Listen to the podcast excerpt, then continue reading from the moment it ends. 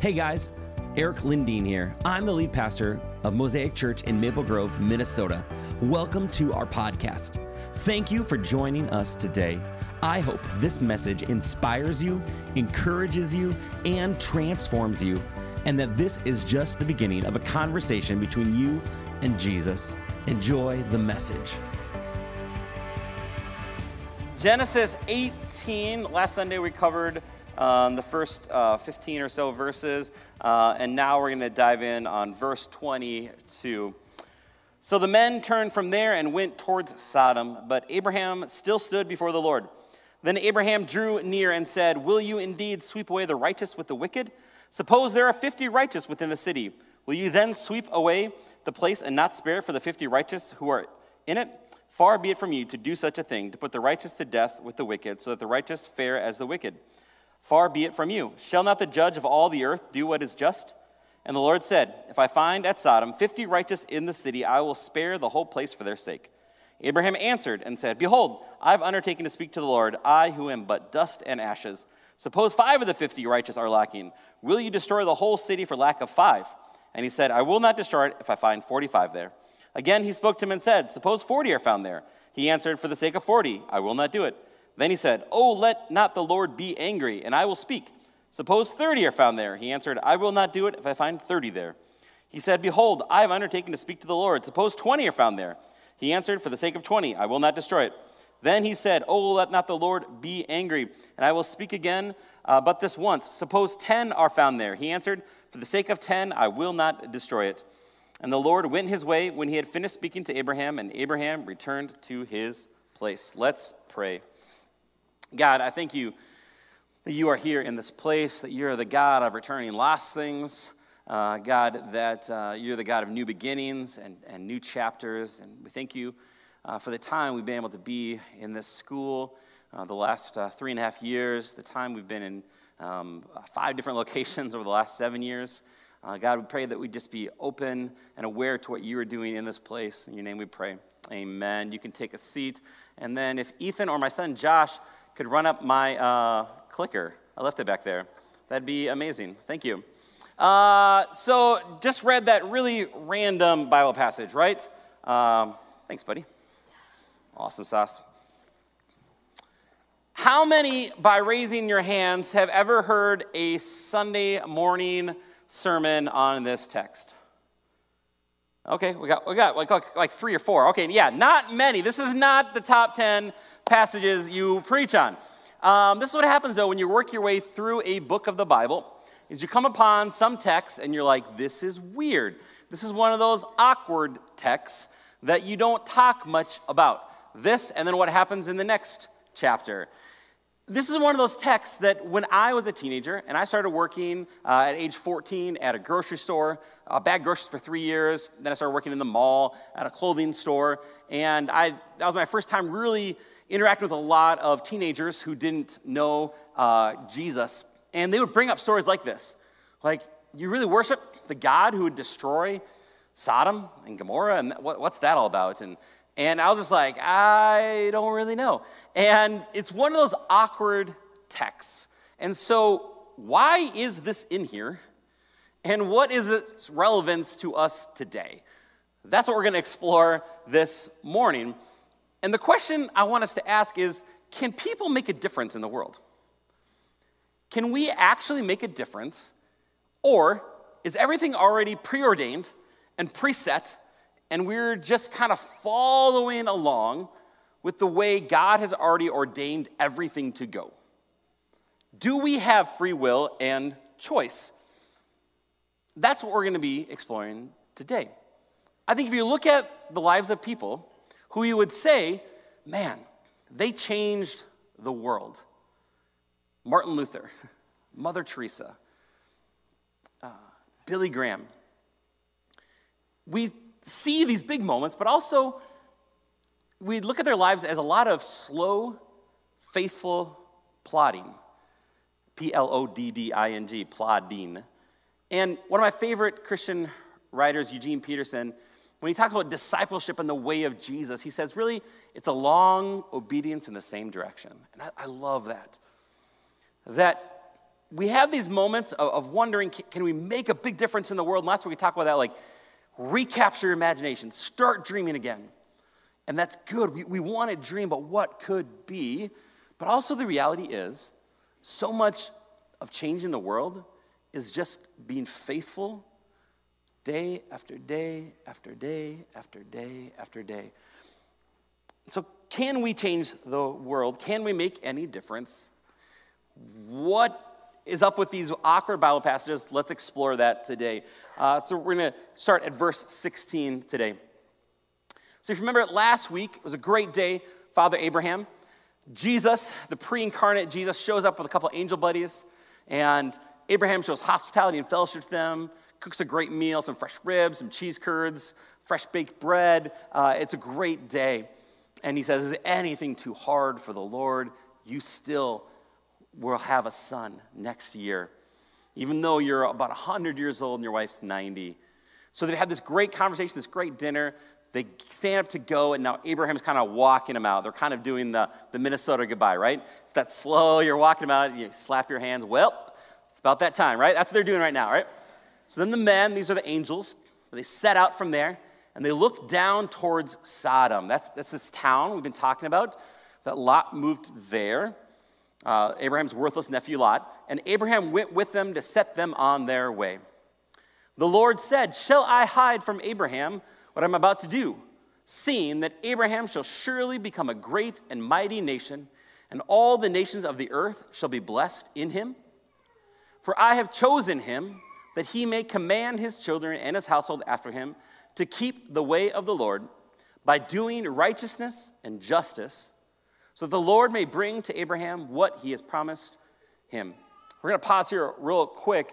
Um, those words, righteousness and justice, can be kind of churchy words. Like, what do you mean here? It's easy just to, to blow right past this. But I want to camp out real quick on those two words. Righteousness really is right thinking and right beliefs. And in the Christian tradition, we call that orthodoxy. It, it, it's being a right relationship with God and having the right kind of beliefs and thoughts towards God. Justice really is what we call in the Christian tradition orthopraxy. It's right actions. Now, oftentimes in churches or Christian different traditions, they will emphasize one or the other. It's saying, no, it's all about a personal relationship with Jesus. It's just about you and God. Come forward to the altar, give your life to Him, and as long as you have faith in Him, nothing else matters. Then there are some churches that focus in traditions on the justice aspect. That really, uh, the beliefs, you know, we don't really know, but you know, what really matters is doing things for God, you know, loving the poor, uh, feeding the hungry, caring for the widows and the orphans and the foreigners. God's heart is both for righteousness and justice. Amen? It's orthodoxy, right beliefs about God and His Word, as well as orthopraxy, doing the right things. Now, doing the right things doesn't change our relationship with God, but it's an outflow of having the right thoughts and beliefs towards God. So both are important, and we see churches and Christian traditions get in trouble when they overemphasize one over the other. They're, they're two hands uh, that we need both working together. And so this is one thing just key for us as a church. We want to continue to have right beliefs about God, about His Word, uh, learning and growing, but it can't just be a vertical thing. It's also a horizontal justice aspect of making a difference in the world, that we're here for good. So we need both. Amen? Let's go on. Then the Lord said, Yeah, because the outcry against Sodom and Gomorrah is great and their sin is very grave, I will go down to see whether they have done altogether according to the outcry that has come to me, and if not, I will know. So, there's a lot of questions about exactly what was the great sin of Sodom and Gomorrah. I'll let you explore that in your community groups. But basically, there has been some great wickedness going on in this city. And what we see is that Jesus hears when there are oppressed people When bad things are going on and those cries have reached his ear, that he is not distant to that, he is aware and, and he's going to now say, I'm going to explore and see what is really going on. So the men, these are the two angels, turned from there and went towards Sodom, but Abraham still stood before the Lord. So we're going to see this next week, but these two angels are going to go down to investigate for themselves the condition of this city. See, in the Old Testament, you had to have at least two witnesses in the case of any kind of capital punishment or anything like that. Side note, that's just a good principle in general. That um, if anyone accuses someone of something, there should be a second witness to corroborate that. Um, and so that's why God is sending two angels down to explore hey, what really is going on here? Excuse me. Then Abraham drew near to Jesus and said, Will you indeed sweep away the righteous with the wicked? He's like, All right, you said you're going to destroy these cities, but there's some good people there. So what are you going to do? Are you going to are you going to uh, wipe them away? Suppose there are 50 righteous within the city.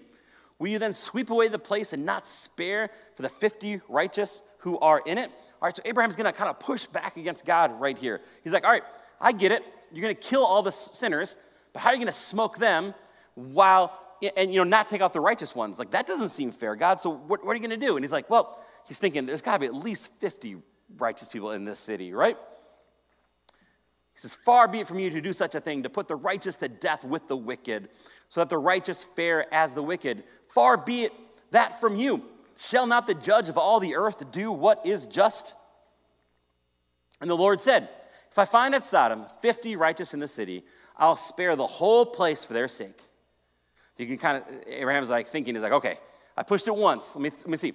Abraham answered and said, Behold, I have undertaken to speak to the Lord, I whom but dust and ashes. He gets it. He's like, I'm nothing compared to God. I'm just dust and ashes. But you know, I'm gonna stand in the gap here. I'm gonna, I'm gonna push it, push it a little bit. He's like, gonna kind of do some reverse auctioneering. He's like, hey, do I hear 50?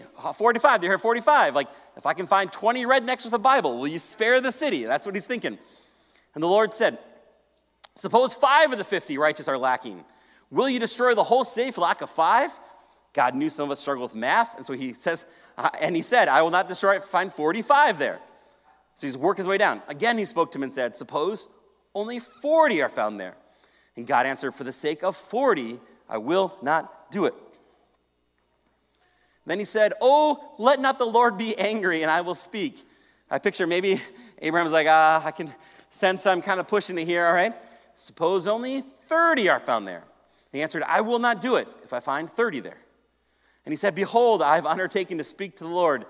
Suppose 20 are found there. So he's working with 50, 45, 40, 30, 20. And God answered, For the sake of 20, I will not destroy it.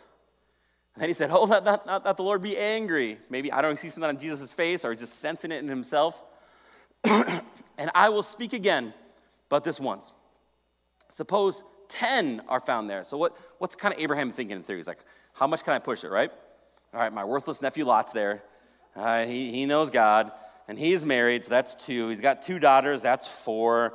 They're married, they're son in laws, you know, that's six. All right, that's six. You know, they've got to have, you know, neighbors on each side of them. You know, maybe they've influenced each neighbor. Seven, eight, nine, ten. All right, ten. We're probably safe. Probably good at ten. So he's like, Suppose 10 are found there. And Jesus answered, For the sake of 10, I will not destroy it. Now, here's the question What happened right here?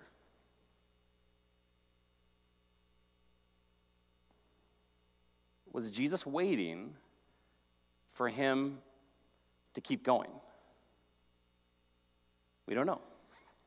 And the Lord went his way, and when he had finished speaking to Abraham, and Abraham returned to his place. So, weird story, right? Why do we just spend some time studying this? What's really going on in this story? If you bear some speculation here, I believe God wanted him to keep lowering the number until just one righteous person. God, would you spare the city? for just one righteous person. But see, the problem is here's what Paul writes in Romans 3:10 as it is written, there is no one righteous, not even one. There is no one who understands, there is no one who seeks God. All have turned away, they have together become worthless. There is no one who does good, not even one. We jump down a little bit, 21. But now, apart from the law, the righteousness of God has been made known, to which the law and the prophets testify. This righteousness is given how? Through faith in Jesus Christ to all who believe. So there is no one who's righteous on our own. So, how can we become righteous? Paul says it's given only through faith in Jesus Christ. There is no difference between Jew and Gentile, for all have sinned and fall short of the glory of God. And all are justified freely by his grace, the redemption that came by Christ Jesus. See, what was needed is one righteous person to stand in the gap, to be that mediator, to take the brunt of the judgment of God. Those people were wicked and evil, they deserved punishment. And so Jesus comes. And here's how 1 Timothy, Paul writes it this way There's one God and there's one mediator between God and men. The man, Christ Jesus, who gave himself as a ransom for all, which is the testimony given at the proper time. See, we need a mediator because all have fallen short. Abraham really is trying to say, you know, are there righteous and unrighteous people? At the end of the day, we're all unrighteous. Like it's easy for us to look at whatever the sins of Sodom and Gomorrah, whatever the sins of those we see in the world, and try to put things into two different categories the righteous and the unrighteous.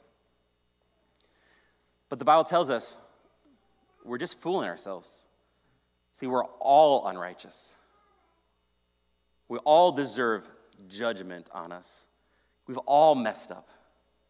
We all bear the brunt of our guilt and our shame and our sin.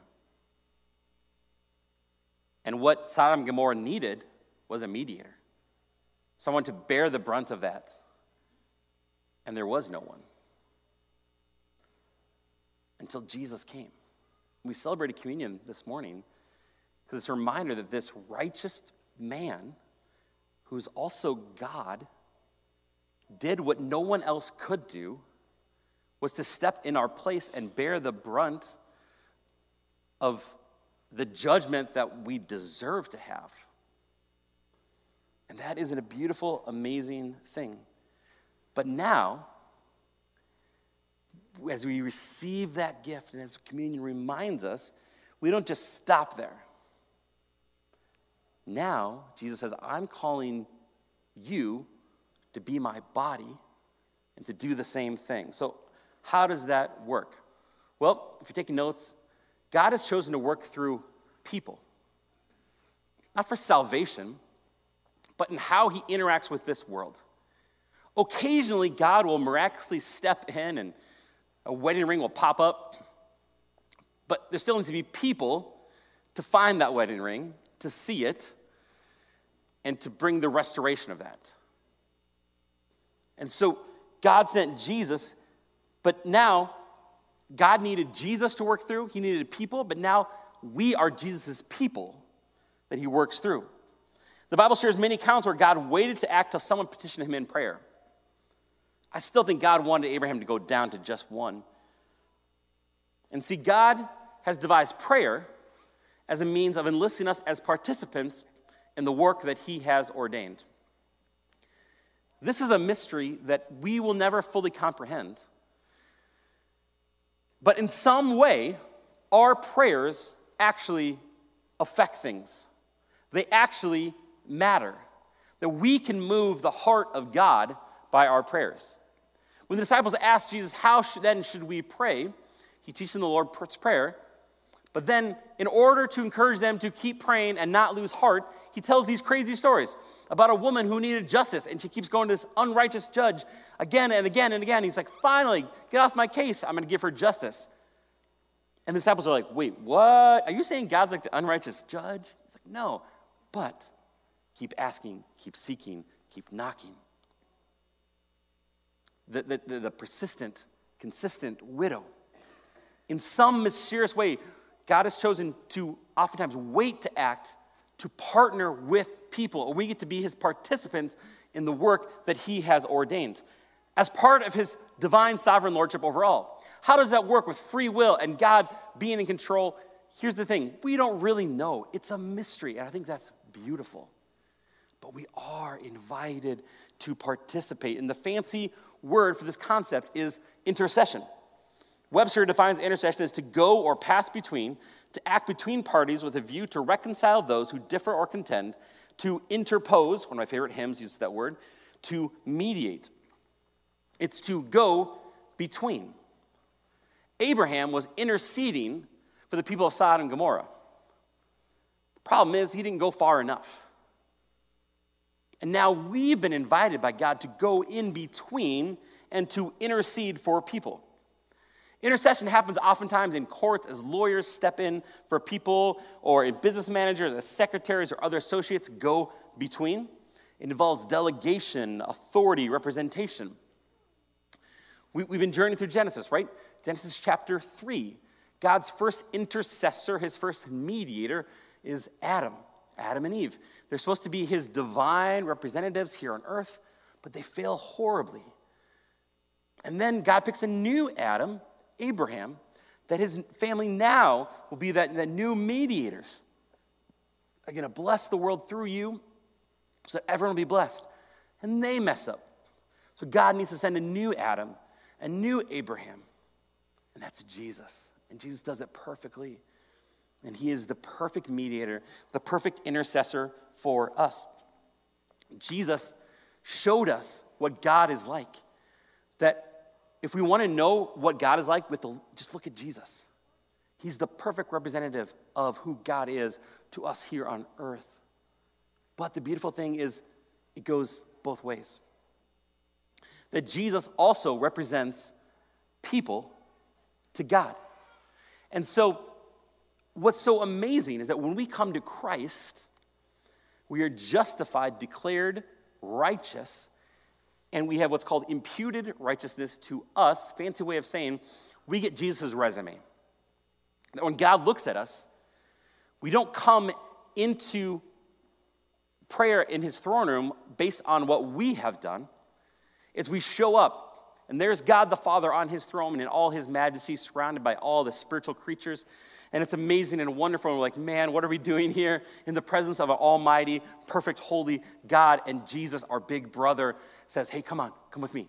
And, and he ushers us into the throne room of the Father. And he says, hey, Father, remember, remember Eric right here? He's not coming on his own merits, but because of what I did at the cross. And the Father's like, of course I remember. Come boldly, my son, and ask present your request. And intercession is this fancy way of somehow I don't get it, but I'm praying for Aaron, and I'm coming in and I'm bringing Aaron with me, not on my own merits, but because of Jesus before God. And I'm bringing him with me. And so when you're praying for someone, what I want you to be thinking is that picture. You're not just praying some little weak prayers. You're coming with your big brother Jesus based on his resume, his courage, his grace, his strength, all the things that Jesus has done.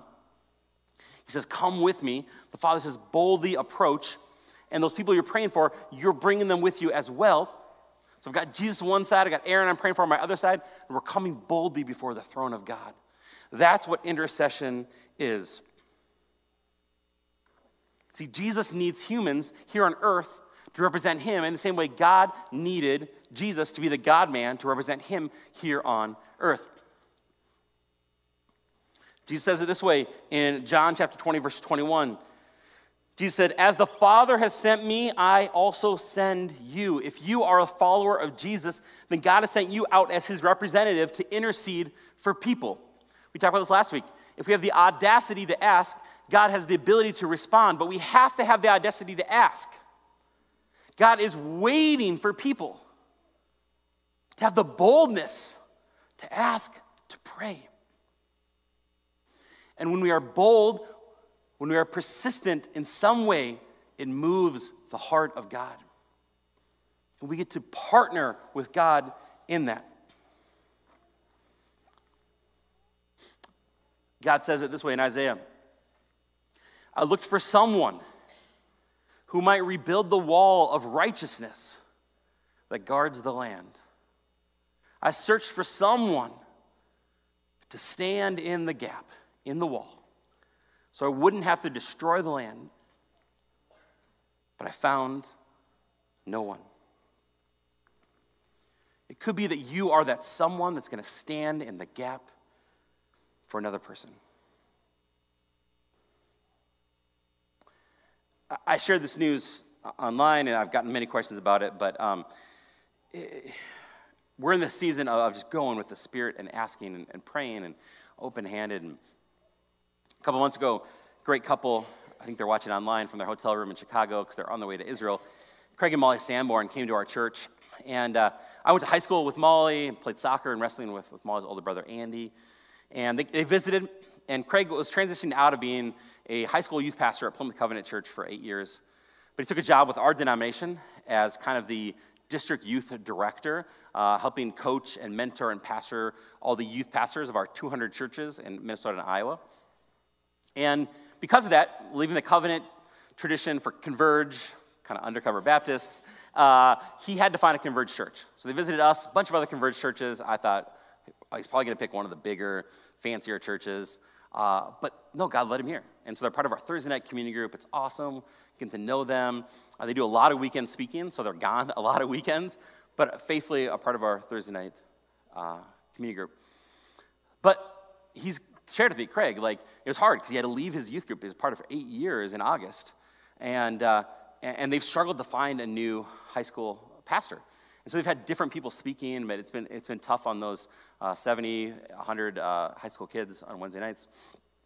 And through crazy, just kind of praying, meeting, and uh, meeting the lead pastor of Plymouth Covenant Church, Danny, great guy, uh, he just said, Hey, I know you're busy, you got a lot on your plate.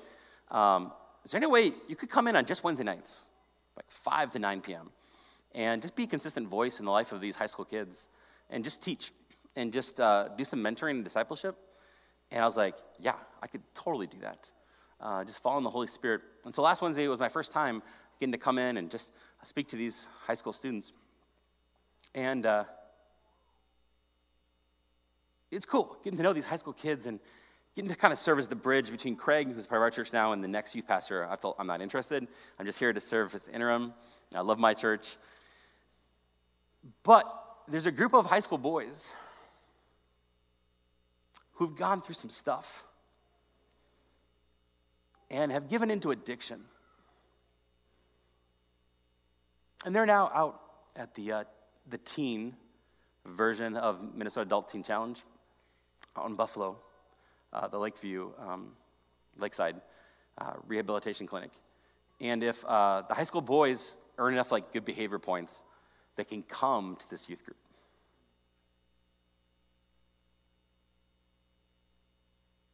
And at Wednesday night, uh, I just shared some of my story as a youth pastor.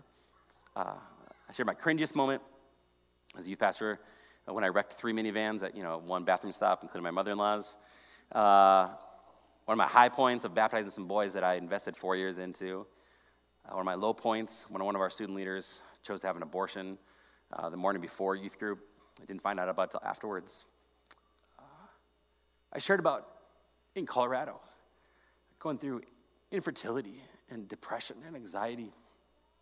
And having the scary thought of it'd be easier just to end it all. Uh, and how I lost hope and then found hope again. And, and how I got to invest in these high school boys without dads. And the cool thing was, uh, hearing from their sponsor who, who drove them out there, Just that message resonated with those boys. Because many of them from fatherless homes. Many of them struggle with the thought of suicide, mess up their lives. And this idea of standing in the gap, it's putting on the whole armor of God and standing in the gap when all the forces of evil and sin and hell in the world wants to come against those people? And to say i'll stand in the gap for now. I'll pray i'll love i'll serve in whatever way. So for this season for me that's what that looks like. See, standing in the gap is a form of intercessory prayer where our prayers bridge the gap between God and people who are cut off from God's helping presence. When we stand in the gap in prayer, we pray for God's help, mercy, intervention, and forgiveness on the behalf of individuals, groups of people, or nations. When we pray for people, it's not just a nice platitude letting them know we're thinking of them or a pat on the back to cheer them on. When we tell someone we're praying for them, we agree to put on God's armor and head to the front lines of battle on their behalf. See, many ancient shields back then would have hooks on their shields, and a warrior could easily be surrounded and taken out. But what would happen is these soldiers would come together and their shields would interlock and they'd form this like phalanx. The Romans would do it of protection and covering as they stood shoulder to shoulder, side by side, saying, We're not going to let the enemy's arrows get to us. We're going to stand in the gap and push back the enemy. Church, that's what we've been called to do. Is that we all put on the armor of God. We grab our shields of faith, not by ourselves, but we link arms our shields link together and we form a wall. Now, there are people in our lives, teenagers, kids, who are vulnerable, who are helpless. They need us to stand in the gap. Amen? There are people in our city, in our state. And God is asking who will stand in the gap. Mosaic, we need to say, we will stand in the gap. Amen? Would you stand with me? We're going to do something. If you're comfortable, please just go with me on this. what I want you to do, yeah, I think we can do it. I want you all to come down here if you're comfortable. And uh, what I want you to do is link arms, arm in arm. I know, getting out of your chair, it's hard. And if we can't all fit, then let's do a second row and we'll link arms. Put your hands, arms, arm in arm. There you go. There you go. Remember Red Rover, Red Rover? Send someone on over. That's what it's like. I think that game's illegal now. True, true story.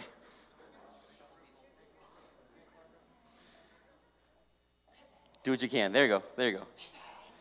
Pivot. Come up on stage even if you need to. Worship band. We got some space down here. We got some space down here. I love it. I love it. Who's going to stand in the gap? Who's going to stand in the gap? Eric, there you go. I love it. Baby mamas, we love you guys. We see you. Your arms are full. We get it. No worries. Mosaic, this is a picture of the church, right? Arm in arm linked together, our shields interlocking. Just for ourselves? No, because there are vulnerable, hurting people that we need to look out for. And there's an enemy that wants to kill, steal, and destroy. And we put on our armor, we pray, we stand in the gap. And this is not the end, right? This is just the next chapter that we are praying God use us as intercessors for our city, for our neighborhoods, for our people. And God asks us to boldly participate with Him. Amen. I'm going to pray. God, I thank you that your son Jesus is the one righteous mediator, and through him we receive righteousness and forgiveness. And now you ask us to be your mediators, your intercessors here on earth. So, God, let us not lose sight of that, that picture, that we are linked arm in arms, our shields linked side by side. God, we will stand in the gap. God, we will intercede for this nation, for this state, for this city, for our neighborhoods, for our families. God, every one of us knows people who are dying and going to hell without you. So we are praying for them. We are standing in the gap while they are still alive because we believe that while they still have breath, there is still hope. So we believe for salvations. We believe and ask for marriages to be restored. We believe and ask for healings, for people to come to know you. And so, God, we, we stand firm on this truth, arm in arm. God, let us be filled with your hope and your peace, that we don't do this on our own strength, but fueled by your spirit. And so, God, when someone's name comes to mind in this next week, this next month, God, I pray that we would not let that moment pass by, but that we would realize that we are interceding, we are mediating for them. We're going to bring them into your throne room. We're going to pray for each other. We're going to pray for those, God, who don't know you. We're going to bring their names before Father God. So give us your strength. Let us operate out of a place of peace no, we don't have to strive. We have salvation through Jesus. But now, God, we want to be like Jesus to this world around us that is so lost, that is so broken. In your name we pray. Amen. Give someone a hug, go back to your seat, and we're going to go out of here singing one more song. That's how you close down a location. Amen? Amen. Just wait till next week. Just wait till next week. Uh, as the band makes their way up here, we're going to sing one more worship song. I love this song. Again, it just singing to the King of Kings, the Lord of Lords, Jesus. That's what it's all about. Amen. Uh, so the band's going to go going here. Uh, again, next week, um, 4 o'clock, uh, 4 to 5.15. And then stick around. We're going to do dinner together. Um, our, our rhythm is going to be the first Sunday of the month, we're going to do a potluck each first Sunday of the month. So that should have been today, but it won't be, obviously. So April 2nd, we're going to do a big potluck. Next Sunday, though, to celebrate, we're going to have some kind of food, uh, either pizza or Raising Cane's or something like that, uh, just so we can hang around. You can see the new building, uh, just get to know each other. Um, we really want the, uh, Sunday nights to be an opportunity to worship, uh, to, to, to see others, uh, and then to enjoy some time of fellowship and food. Uh, we're going to try to have some kind of element of food each night. Um, we'll see if we can pull off dinner each week, but we only want to do like potlucks like once a month. So that's kind of what, we're looking at. Um, but I'm excited for this next season. Uh, but may you know you are clothed in the righteousness of Christ, that you have the armor of God, and you can boldly stand in the gap for those that you love. Let's go out of here singing to the King of Kings and the Lord of Lords.